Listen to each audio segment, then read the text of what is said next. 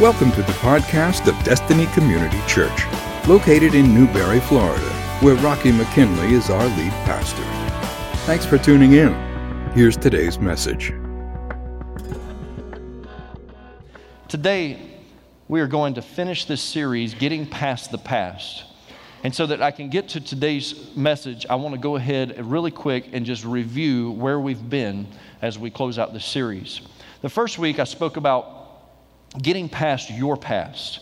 We open God's word to Jeremiah chapter 18, where God gives the prophet a vision of the potter's house. And I share with you three aspects of the, the pot that the potter was making.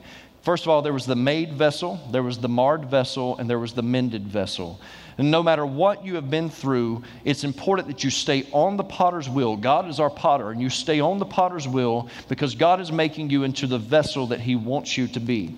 The second week, we focus on the consequences of your past. You know, when we accept Christ as our Savior, our sins are eternally forgiven and forgotten. We should praise God for that, that when we accept Christ, our sins are eternally forgiven and forgotten. But unfortunately, we are not immediately free from the consequences of our sins here on earth. The law of sowing and reaping still applies to good decisions and to bad decisions. And I told you there are steps that you must take that you in order to deal with the consequences of your past mistakes. First of all, you need to humble yourself. God exalts those that humble themselves. And so, if you want favor from God of getting past what you've done and getting past the consequences of your mistakes, then humble yourself. And then, as he told the woman caught in adultery, go and sin no more. So, humility will help bring about healing in your life. And, and then you go and you sin no more. And, and you, don't, you don't go through life entitled, you don't go through life expecting. But when God begins to pour out grace and mercy on your life, then you just freely receive it. Amen? Amen. And last week I spoke to you about getting past their past when someone has done you wrong or someone has offended you. And I told you that un- undealt with hurt and pain from the past will paralyze your future. And, and Peter asked Jesus about forgiveness in Matthew chapter 18, and Peter thought that he had this thing figured out. And, and, Jesus just raises the bar on forgiveness, explaining to Peter that forgiveness should extend far beyond when we think that we are done with someone. When you think that you have extended enough grace, extended enough mercy, Jesus says, No, I want you to take it another step. I want you to, to learn to forgive. Uh, you don't necessarily have to trust again a, a, unless they go through the proper steps of rebuilding that trust, but you must forgive. You must extend grace. You must extend mercy. And so today, I want to talk with you on the subject of tomorrow is not your past. How many of you are thankful that tomorrow is not your past? Amen? Have you heard of the phrase buyer's remorse? Probably many people in this room have experienced buyer's remorse. You know, it's the feeling of regret that you get when you buy something and then you realize, I probably should not have bought that. And, and maybe some of you right now, you're dealing with some of that buyer's remorse. You're thinking to yourself, I, I, I should not have done that. Maybe it was that TV. You know, you had to have that 60 inch TV I mean, there's no better way to watch March Madness than, than with a 60 inch TV, right? But, but then you get that thing home only to realize that the TV is too big for the living room. And so now everybody in the house has a headache because you're all sitting on top of the TV. There's buyer's remorse that takes place there. Or maybe, maybe it was that new car that you just had to have. And when you walked onto the dealership parking lot, you didn't necessarily think, I have to have a new car today. But man, that car salesman was just so, so kind to you, and he, he just expressed to you the needs that you have in your life and how it is going, this car is going to make all those needs go away. And, and it, it was worth it as long as you have that new car smell. But for some reason, that new car smell wears off when you get that first car payment. And I don't know how it happens, I don't know how it works, but it does happen, man. As soon as you put that check in the mail or you pay that bill online, it, that new car smell just seems to go away. It's buyer's remorse, and we all all have it and we all hate it. We hate buyer's remorse. I, have experienced the opposite of buyer's remorse in my own life, and, and maybe you have too. I've had seller's remorse. You know what I'm talking about? When you get rid of something only to think, man, I wish I did not get rid of that. If, if I had not done that, my life would be better. And, and it's strange to me how often it correlates with buyer's remorse because now that you're having to pay and make car payments on that new car, you're thinking to yourself, I shouldn't have got rid of my heap of junk because it was paid for, right? And so you've no doubt probably had at times seller's remorse. And there's been a few times in my life that I sold items and within a few days I regretted selling them. Mandy and I first got married, I had a chocolate lab by the name of Joe. Many of you have heard stories about Joe. I've used Joe in, in many, many sermon illustrations. Um, probably you'll remember that this was the dog that I taught to pray before he would eat and religiously the dog would pray before he would eat. Um, and, and so you've heard those stories, and you probably think, man, Joe was just an awesome dog. But I'm just telling you, praying before he would eat was the only cool trick that Joe could do. That was it. All the other times, Joe was a moron. 95% of the time, Joe was just a pain in, my neck. I'm telling you. He barked all night long. Mandy, you remember this dog. He would bark all the time. And, when we first got him, we had a kennel in the backyard, you know, like a, a six foot chain link kennel. And, and then eventually we fenced in the backyard thinking that, that you know, that, that would help. But just giving him more room just meant that he could get closer to our bedroom window and bark all night long. And so he, he was just good at that, barking all night long. As a matter of fact, um, one time one of my neighbors came to me and he said, Well, so and so that lives down the street from us, one of our other neighbors, he said, The other night, man, he said, I'm concerned. He said, He came walking across your backyard in the middle of the night carrying a shotgun, and I'm convinced he was going to kill your dog. That's serious business there, man. That means that dog is really getting on that man's nerves. And now, years separated from Joe, I get it because, you know, when you're sleep deprived, you'll do you know, you'll make bad decisions and things like that. So the guy just needed some peace and quiet. And so he was coming across the yard, but thank God one of my other neighbors saw him and he didn't shoot Joe. But Joe, man, he was constantly digging holes and he, and he would get out of the fence. And, and, and I would have to go and, and get Joe. I would. I'd had to ride around the neighborhood, and, and, and my little, I had a little Ford Ranger at the time, and I would ride around the neighborhood my little Ford Ranger with my window down, and I, I would be yelling out the window things like, Joe, come home. Joe, we love you. Mandy didn't mean it when she said she hated you. You know? It's not worth it, Joe. Find your way back to me. And eventually I would see Joe and I would chase Joe and I would get him and I would put him in the back of my truck. And really quick, I would get into to my truck. I'd open the, the sliding rear window and I would reach through and I would grab him by the collar and drive him back to the house so that he would not jump out. True story. Would not let go of him so that he would not jump out until we got back to the house. And, and, and he was just always getting out. Always having to go and get him. Joe was an outside dog, never saw the inside of our house.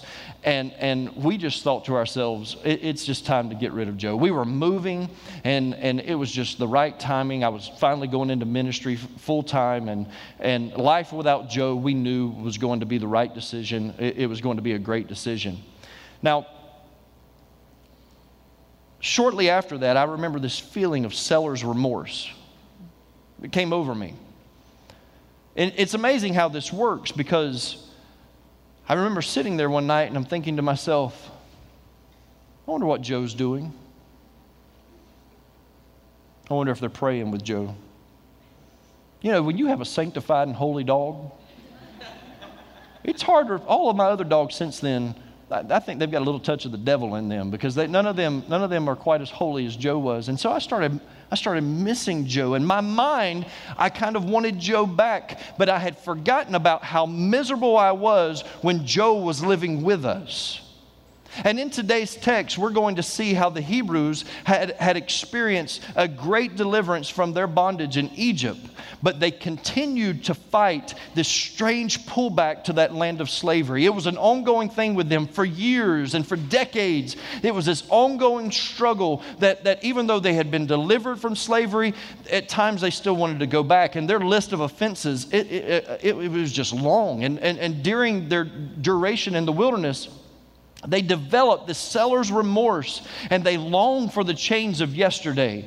And for us, we read it as a history book and we're like, well, well, that's crazy. Why would they want that? Why would they do that? We watch how God delivered them at different times and how God provided miracles for their lives. And we think, how could they see that and still want to go back to Egypt? Why would they want that in their lives? And you're going to find out today that maybe we're not quite as different uh, from them as we think that we are.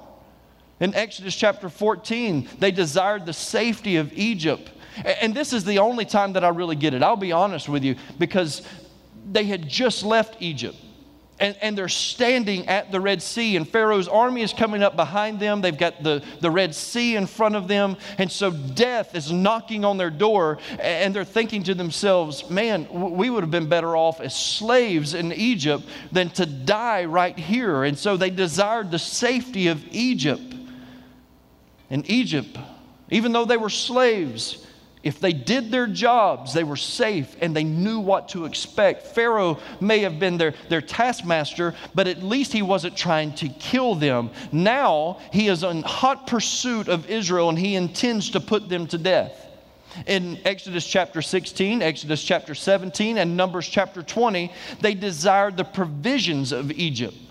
Sure, they were slaves there, but they remember back and they, they say to themselves, We remember sitting around pots of meat. That's how they described Egypt. When it was time to have dinner, we sat around pots of meat. They, they remembered having plenty to drink. And if you think about it, of course they did, because if your slave labor is weak, then they're not going to be strong enough to build anything for you. And the Egyptians were always using them to build monuments and pyramids and, and tombs and, and whatever it was, they were using them as slave labor. So, of course, you're going to feed them, of course, you're going to give them something to drink. In Exodus chapter 32, they desired the worship of Egypt. They had been brainwashed and indoctrinated with the worship of false gods back in Egypt for hundreds of years. Moses disappears to the top of Mount Sinai for 40 days and 40 nights. And the, the, the, children of Israel, the Hebrews, they convince Aaron, Moses' brother, to build them a golden calf out of the gold jewelry that they had because before they left Egypt, they had plundered Egypt and they had taken some of the gold and some of the goods with them. Maybe that's why Pharaoh was in hot pursuit of them. Maybe he just wanted mama's ring back or something. But, but nevertheless, they, they, they're, they're, they're there and they're at the base of Mount Sinai and, and they, they say, Aaron, we want to worship. We need to worship because they knew, according to, to history books, we know that Aaron was, was a priest that would lead people in, in, in, the worship of false gods, of, of Egyptian gods. And, and, so they go to him and they're resorting back to their past. And this seems foreign to us, but, but they wanted to feel that spiritual high once again. Because when God is not moving the way that we want him to, we have this tendency to resort back to what makes us feel good. That's what we do. In Numbers chapter 21, they desired the stability of Egypt. Each day in Egypt was, was, to say the least, predictable. You know, when you're in slavery, when you're in bondage, it's pretty much predictable every day.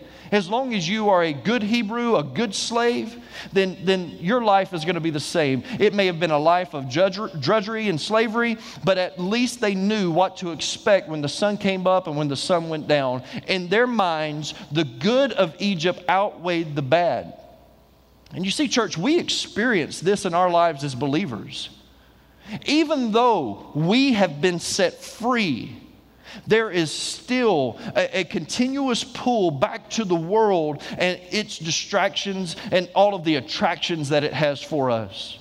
You know, after the new car smell of our faith wears off, we, we, we, want to go back to the, the cravings and, and to the longings of our old lives. We long for the shackles of the past because with that comes some of the comforts of the past.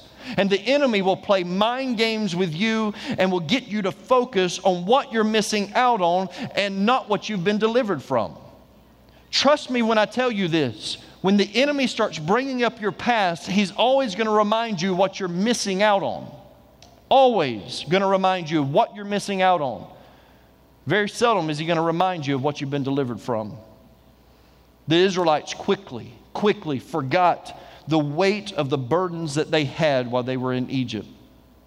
How often have we heard people talk about the good old days when life was simple? Man, if you've got a grandmother or a grandfather, there's no doubt you have heard about the good old days. And some of you, you're just an old soul. And so you've, you've talked about the good old days, but you know, you've, you've heard them talk about it. You've heard some of the old timers talk about the days when there were no smartphones Man, some of them can reach back far enough to remember when there were no cell phones.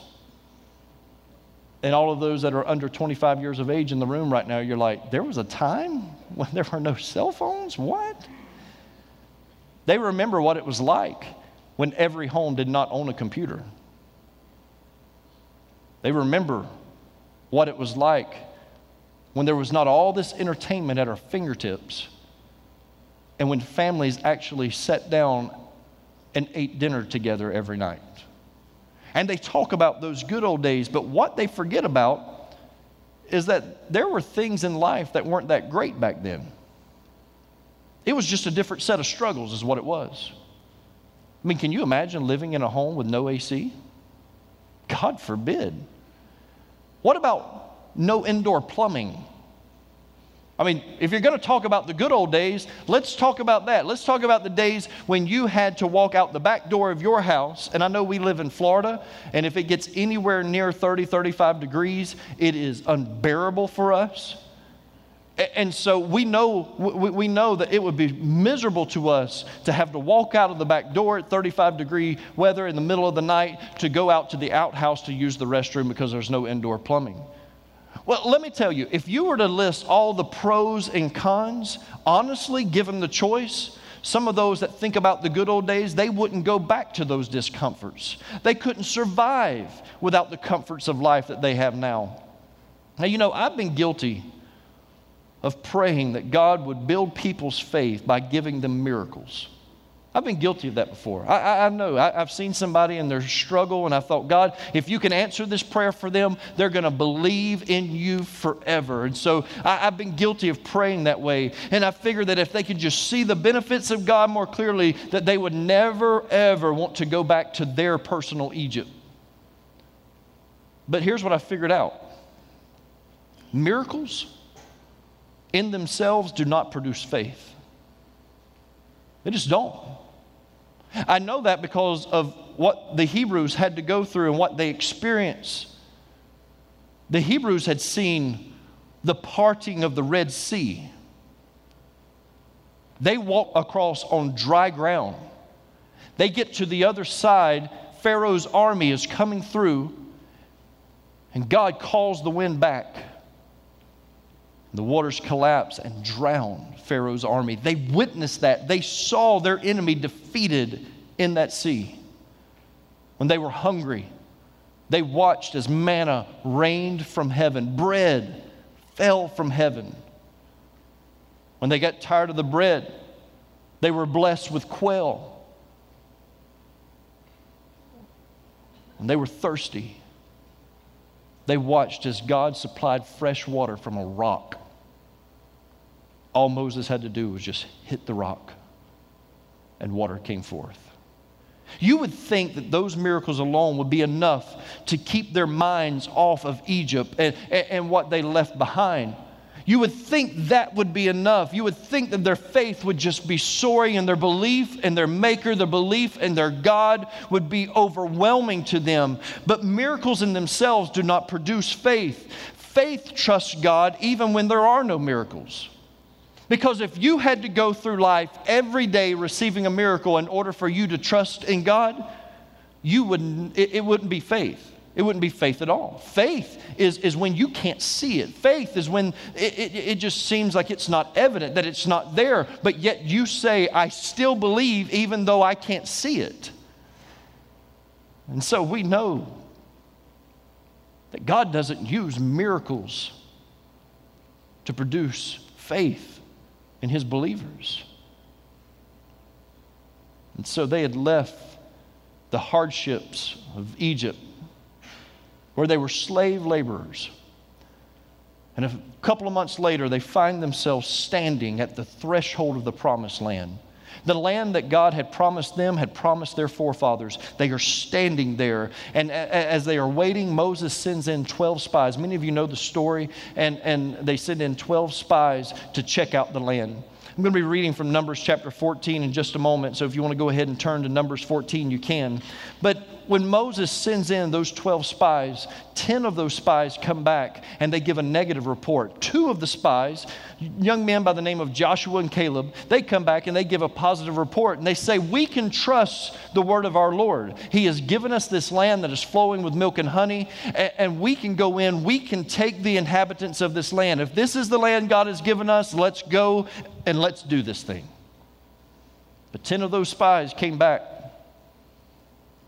and said, Yes, it's true. It is a land that flows with milk and honey. It's a rich land. Our crops could flourish there. However, the people that inhabit this land are too big for us. No matter what God had told them, no matter what God had said to them, no matter what He had promised, these people were too big for them. In their eyes, they said, We look like grasshoppers, over exaggerating. We look like grasshoppers compared to them. So, Numbers 14, we hear the decision of the people as you begin to hear them complain. They side with the majority, with the 10 that say, We can't do this, and fear overtakes them. And listen to what it says in Numbers 14, verses 1 through 4. Then all the congregation raised a loud cry, and the people wept that night. And all the people of Israel grumbled against Moses and Aaron. The whole congregation said to them, Would that we had died in the land of Egypt, or would that we had died in this wilderness? Why is the Lord bringing us into this land to fall by the sword? Our wives and our little ones will become a prey. Would it not be better for us to go back to Egypt? And they said to one another, Let us choose a leader and go back to Egypt. And at that moment, church, God shuts the door to the promised land for them. He does send them back in the direction of Egypt. And for 40 years, they wander out in the wilderness. For 40 years, God has to let a generation die off of, of doubt, of unbelief, before they will ever get back to the threshold of that promised land. You see, here's the problem the Hebrews were out of Egypt, but Egypt was not out of them. And this happens with, with, with some Christ followers also. We've been forgiven, we have been delivered, but, but what happens is that we, we've come out of our Egypt, but there's still little bits and pieces of Egypt that are inside of us. It's been indoctrinated into our lives. And for years and years and years, we lived one way, and, and it's hard for us to walk away from that. And after all they had witnessed, after all they had seen, they still wanted to go back. After all of the miracles that God provided for them, they still wanted to go back to Egypt. It's like an abused wife that can't leave her abuser. They craved Egypt, they needed it in their lives. If you want a better tomorrow, you cannot crave the pleasures of the past. The enemy will only remind you of the pleasures, not the pain. The enemy of your soul will remind you of, of how great certain aspects of your life were. But he's not going to remind you about the pain that some of those things in your life that you wanted so bad, that you needed so bad. He's not going to remind you of those hardships that, that were produced because of those cravings. Sure, your Friday nights now may be a little bit more lonely than they were then. There was company in the past, but how many of you know misery loves company, right? That substance may have helped you forget about your problems, but it also made you forget about your priorities that busy schedule. It may have produced more money for your home, but your family never got to see you and you never got to see them. The enemy reminds you of what he wants you to see, but he will never let you see the side effects. The pleasure of your past will scream for your attention, but you must not fall victim to seller's remorse. 40 years later, after that generation had died off, the children of Israel once again find themselves standing at the entrance to the promised land, and it's a new generation. It's a generation of, of believers, of ones that, that actually believe they can go in and they can take these people. But here's what bothers me, and please don't miss this because I'm almost done, but I want you to get this so bad. What bothers me is that this group of believers should have been born in that land. it was theirs. What bothers me is that they should have been raised on that land. They should have been worshiping their God, their deliverer on that land. And there was time that was lost that could never be replaced. Because of their parents' addiction to the past, they lived in the wilderness. Man, we must not let our kids be punished for our cravings of the past. We can't. Parents, grandparents, do not let your children and your children's children be punished because of your cravings for the past. Realize that everything that we do right now is setting the tone for how they will live their lives. The decision to break a generational curse in your home will affect your children for a curse that they were never meant to deal with. You have the power and the ability to walk away from that past and never look back. Man, maybe, maybe you're like me and you do have a past. Maybe there are some things that you did and, and you just wonder, man, will I ever be free? Will I ever get away from it? Many of God's chosen had failures that they had to leave in the past. Abraham didn't take God at his word at first, didn't believe that he and Sarah could have a child of their own didn't trust God, didn't have that faith. And without faith, we know it's impossible to please God. We know Isaac lied. We know Jacob deceived and took advantage of others. Moses was a murderer. Rahab was a prostitute. David committed adultery and then had her husband murdered. Elijah doubted. Peter denied Christ three times. Paul aided in the killing of Christians. They all had this past. But God doesn't consult your past to determine your tomorrow. So, why do you? Why do you? Why do you look to the past and some of the pleasures of the past to make decisions about tomorrow? Because God's not looking back. God's not looking at your past and determining how you will be used in the kingdom. No, God's looking at your life and He sees great and mighty things that He can do with your life. Maybe it is a testimony about your past, but God is not going to save your soul and make you return back to the pleasures that are going to produce pain for your life. Yesterday, good or bad, it's history. And tomorrow is this dream. Don't let your history de- de- destroy your dream. Just don't. That word dream, it, it, means so much to us around here. What we're going to do out on that 20 acres of land out there, it's a dream to us. And every day we're getting closer and closer to that dream. But, church, let's never let the past and our history hinder what God wants to do with our dream. 2 Corinthians 5 and 17 says, Therefore, if anyone is in Christ, he is a new creation. The old has passed away. Behold, the new has come. The prophet Isaiah said in chapter 43, verses 18 and 19, Forget the former things. Do not dwell on the past. See, I am doing a new thing. Now it springs up. Do you not perceive it? I am making a way in the wilderness and streams in the wasteland. There's a promise of a future for us. A promise that if we will not return back to our Egypt, if we'll forget the pleasures of sin and we'll forget the pleasures of our past, God is going to give us a hope and a future.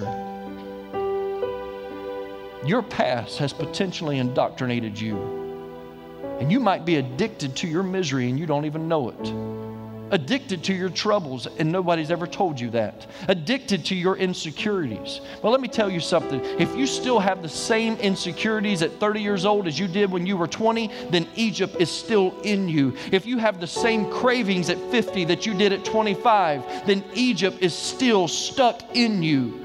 And stepping into your blessed future requires getting Egypt out of you. And that's the only way that tomorrow is not your past because you can't flirt with the past and walk into your tomorrow. Thank you for listening to the podcast of DCC. We pray you have been blessed by today's message. We would love to meet you in person. For service times and directions, log on to www.destinycommunitychurch.org or call the church office at 352 472 3284. Thanks again for listening. Destiny Community Church for life's journey.